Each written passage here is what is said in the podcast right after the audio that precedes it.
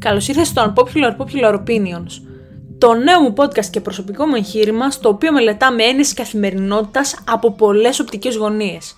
Είμαι η Τζίχρη και σε ευχαριστώ που είσαι εδώ και αφιερώνεις χρόνο ώστε να ακούσεις το podcast μου.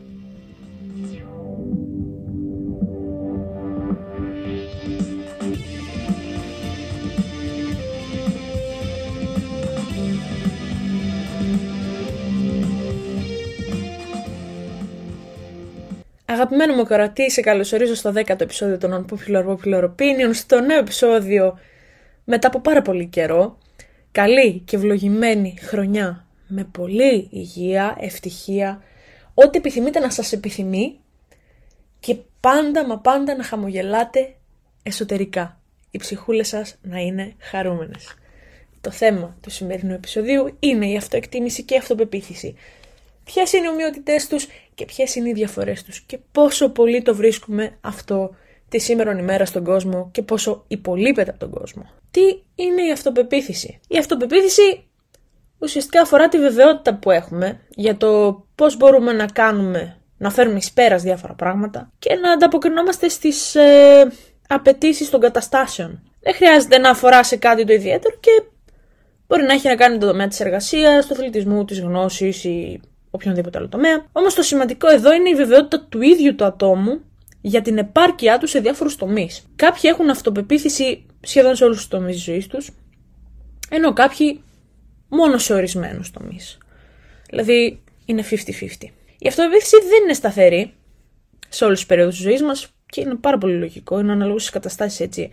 Είναι φάσεις σε αυτήν τη ζωή, κατά τη διάρκεια των οποίων μπορεί να νιώθουμε δυνατοί, ότι τα καταφέρνουμε και αυτά. Και είναι και άλλες φάσεις που είναι αυτό που λέμε τα ups and downs. Δηλαδή, εκεί που είσαι στην κορυφή, ξαφνικά βρίσκεσαι στον πάτο, μετά βρίσκεσαι κάπου ενδιάμεσα. Οπότε η καλή αυτοπεποίθηση δεν είναι αυτοφύης. Εξαρτάται άμεσα από το τι πραγματικά έχουμε καταφέρει και για να διατηρηθεί αυτή η αυτοπεποίθηση επάρκειας, απαιτείται συνεχής προσπάθεια και έκθεση σε νέες προκλήσεις. Τώρα, όσον αφορά τη χαμηλή αυτοπεποίθηση, είναι λίγα τα πράγματα που οι επιπτώσεις τους μπορεί να είναι τόσο, τόσο καταστροφικές και καθοριστικές όσο η ύπαρξη μιας χαμηλής αυτοπεποίθησης. Αυτό είναι κάτι που μπορεί να συμβεί οποτεδήποτε και σε οποιαδήποτε κατάσταση και μερικές φορές χωρίς την παραμικρή προειδοποίηση. Όλοι μας κάποια στιγμή έχουμε βρεθεί ρε παιδί μου σε μια θέση που να μην έχουμε καθόλου αυτοπεποίθηση όταν είναι να αντιμετωπίσουμε κάποια κατάσταση, κάποια υποχρέωση, κάποια πρόκληση, κάτι ξαφνικό ας πούμε και νιώθουμε εντελώς ανήμποροι ότι δεν μπορούμε να ανταποκριθούμε σε αυτά που έχουμε να αντιμετωπίσουμε και ίσως εξαιτίας κάποιου απρόπτου συμβάντος ή εξαιτίας κάποιου προσώπου με το οποίο δεν μπορέσαμε με τίποτα να συνεργαστούμε ή να συνεννοηθούμε. Το να νιώσουμε χαμηλή αυτοπεποίθηση σε κάποιες καταστάσεις δεν είναι καθόλου κακό όμως, να το πούμε αυτό, δεν είναι καθόλου περίεργο, γιατί είναι κάτι πάρα πολύ φυσιολογικό. Συμβαίνει στους πάντες, δεν γίνεται δηλαδή. Πρέπει να είσαι πολύ ε, διαφορετικά πλασμένος να το πω. Να είναι στις εργοστασιακές σου ρυθμίσεις, να το πω διαφορετικά έτσι ώστε να μην έχεις ποτέ πρόβλημα και να έχεις συνεχώς αυτοπεποίθηση. Και μπράβο, μπορείς να το κάνεις αυτό. Αλλά συμβαίνει σε όλους το να πέφτει η αυτοπεποίθησή μας, να έχουμε χαμηλή αυτοπεποίθηση πολλές φορές, διότι ε, ίσως λειτουργεί σαν μια ένδειξη αυτογνωσίας. Μόνο κάποιος που έχει παντελή έλλειψη αυτογνωσίας μπορεί να νιώθει γεμάτος αυτοπεποίθηση σε κάθε είδους κατάσταση, έτσι. Αλλιώς μετά είναι αυτό που να λέω ότι μπορώ πάντα να είμαι καλά και μπορώ πάντα να τα καταφέρνω. Αυτό είναι πάρα μα πάρα πολύ σπάνιο, ίσως και τι να πω, απίθανο θα το έλεγα και πιθανό. Θα μπορούσαμε να ισχυριστούμε πως η απόκτηση μιας καλής αυτοπεποίθησης περνά μέσα από τη βελτίωση της αυτογνωσίας μας. Η αυτογνωσία αποτρέπει την έκθεσή μας σε καταστάσεις που δεν έχουμε τις προποθέσει να αντιμετωπίσουμε αποτελεσματικά και ως εκ τούτου να πλήξουμε την αυτοπεποίθησή μας. Τώρα, αφού αναλύσαμε τα περί αυτοπεποίθησης, πάμε στην αυτοεκτίμηση. Δεν είναι ρε παιδιά τυχαίο που πολλές φορές βλέπουμε άτομα που αντικειμενικά διαθέτουν τα περισσότερα εντός εισαγωγικών προσόντα, όπως είναι η ομορφιά, όπως είναι η περιουσία, έχουν κοινωνική καταξίωση, έχουν υψηλή μόρφωση, έχουν αυτοπεποίθηση και διάφορα πολλά πολλά πολλά χαρίσματα, Όμως τους βλέπουμε πάρα πολλές φορές να αισθάνονται αποτυχημένοι και αναπαρκεί. Θέλετε να σας πω πώς γίνεται αυτό. Έχουν χαμηλή αυτοεκτίμηση. Δηλαδή, έχουν την αίσθηση πως δεν αξίζουν. Η αυτοεκτίμηση λοιπόν είναι η βασική αίσθηση που έχουμε για τον εαυτό μας και για την αξία του. Αρχίζει να θεμελιώνεται ήδη από την παιδική ηλικία μας, τότε που, ξέρετε, είμαστε ρε παιδί μου στη φάση που είμαστε πιο ανοιχτοί, πιο ευάλωτοι ε, απέναντι σε αυτούς από τους οποίους εξαρτώμαστε βιολογικά και συναισθηματικά, δηλαδή γονείς και ε, φίλους και δεν διαθέτουμε ακόμα επαρκείς άμυνες για να αυτοπροστατευτούμε. Στο βαθμό που εισπράττουμε αγάπη, επιβεβαίωση και αποδοχή για αυτό που πραγματικά είμαστε, αρχικά από τα πρόσωπα του άμεσου και στη συνέχεια από αυτά του ευρύτερου κοινωνικού περιβάλλοντός μας, σε ανάλογο βαθμό χτίζεται και αυτοπεποίθησή μας, έτσι. Πάρα πολλοί ενήλικες όμως, όπως οι γονείς, δυσκολεύονται να διαχωρίσουν ε, τις ανάγκες του παιδιού από τις δικές τους. Και ίσως αυτός είναι και ένας από τους λόγους που ενώ βλέπουμε παιδιά φαινομενικά αγαπητά και καλά φροντισμένα, ε, να έχουν πολύ μεγάλα κενά στην αυτοεκτίμηση. Και είναι πραγματικά απίστευτο. Δηλαδή ότι πολλές φορές οι γονείς κοίταν να επενδύσουν μόνο στο φαγητό και να τους παρέχουν τα ρούχα τους, ξέρω εγώ, ό,τι χρειάζονται για το σχολείο και αυτά. Δεν επενδύουν όμως στην ψυχή του παιδιού να του περάσουν ότι αξίζεις, ότι πρέπει να αγαπάς τον εαυτό σου, να τον εκτιμάς κτλ. κτλ. Ένα άτομο που έχει χαμηλή αυτοεκτίμηση, ό,τι και να έχει καταφέρει στη ζωή του, πάντα θα έχει το φόβο μήπως αποτύχει. Δεν θα εκτιμά ό,τι έχει καταφέρει στο παρελθόν και θα έχει πάντα την ανάγκη να επιτύχει ακόμα περισσότερα για να αισθανθεί ακόμα και ένα 5% ότι αξίζει ρε παιδί μου. Αυτό το 5% θα του δώσει full χαρά. Ενώ είναι αυτό ότι δεν κοιτάς τι έχεις καταφέρει, κοιτάς να καταφέρεις κάτι καινούριο και αν δεν το καταφέρεις αισθάνεσαι άχρηστος. Αυτό είναι ένα πάρα πολύ μεγάλο πρόβλημα δυστυχώς.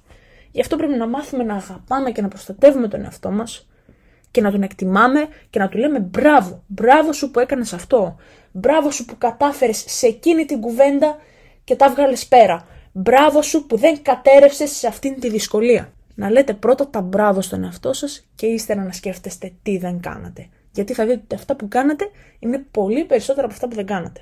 Επίσης αξίζει να σημειώσουμε παιδιά ότι αν παρατηρήσετε τα άτομα που δεν έχουν αυτοεκτίμηση δεν αντέχουν καμία κριτική. Ούτε κολακευτικά σχόλια όμως, έτσι. Ούτε κριτική, ούτε κολακευτικά σχόλια. Δηλαδή δεν είναι να πεις η περίπτωση της ψωνάρας που θα δεχτεί το κολακευτικό σχόλιο και αυτά. Είναι η περίπτωση της χαμηλής αυτοεκτίμησης που δεν δέχεται ούτε το καλό ούτε το κακό. Με άλλα λόγια όμως, η αυτοεπιπίθηση αφορά τι μπορούμε να καταφέρουμε, ενώ η αυτοεκτίμηση αφορά αυτό που θεωρούμε πως είμαστε. Ουσιαστικά η αυτοεκτίμηση αφορά μια εσωτερική αίσθηση για τον εαυτό μας.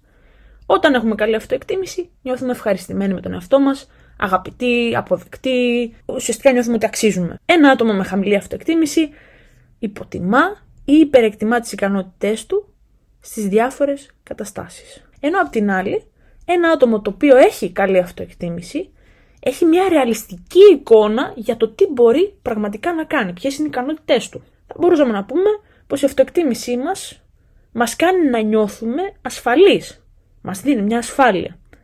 Ενώ η αυτοπεποίθηση μας δίνει την όθηση να επιχειρούμε και να δοκιμάζουμε καινούργια πράγματα και να αποκτούμε νέες εμπειρίες. Και να πούμε παιδιά ότι προκύπτουν πολλά προβλήματα όταν συγχαίουμε αυτές τις δύο έννοιες και νομίζουμε πως είμαστε αυτά που κάνουμε. Όταν δηλαδή νομίζουμε πως αξία έχει μόνο αυτό που καταφέρνουμε και όχι αυτό που είμαστε.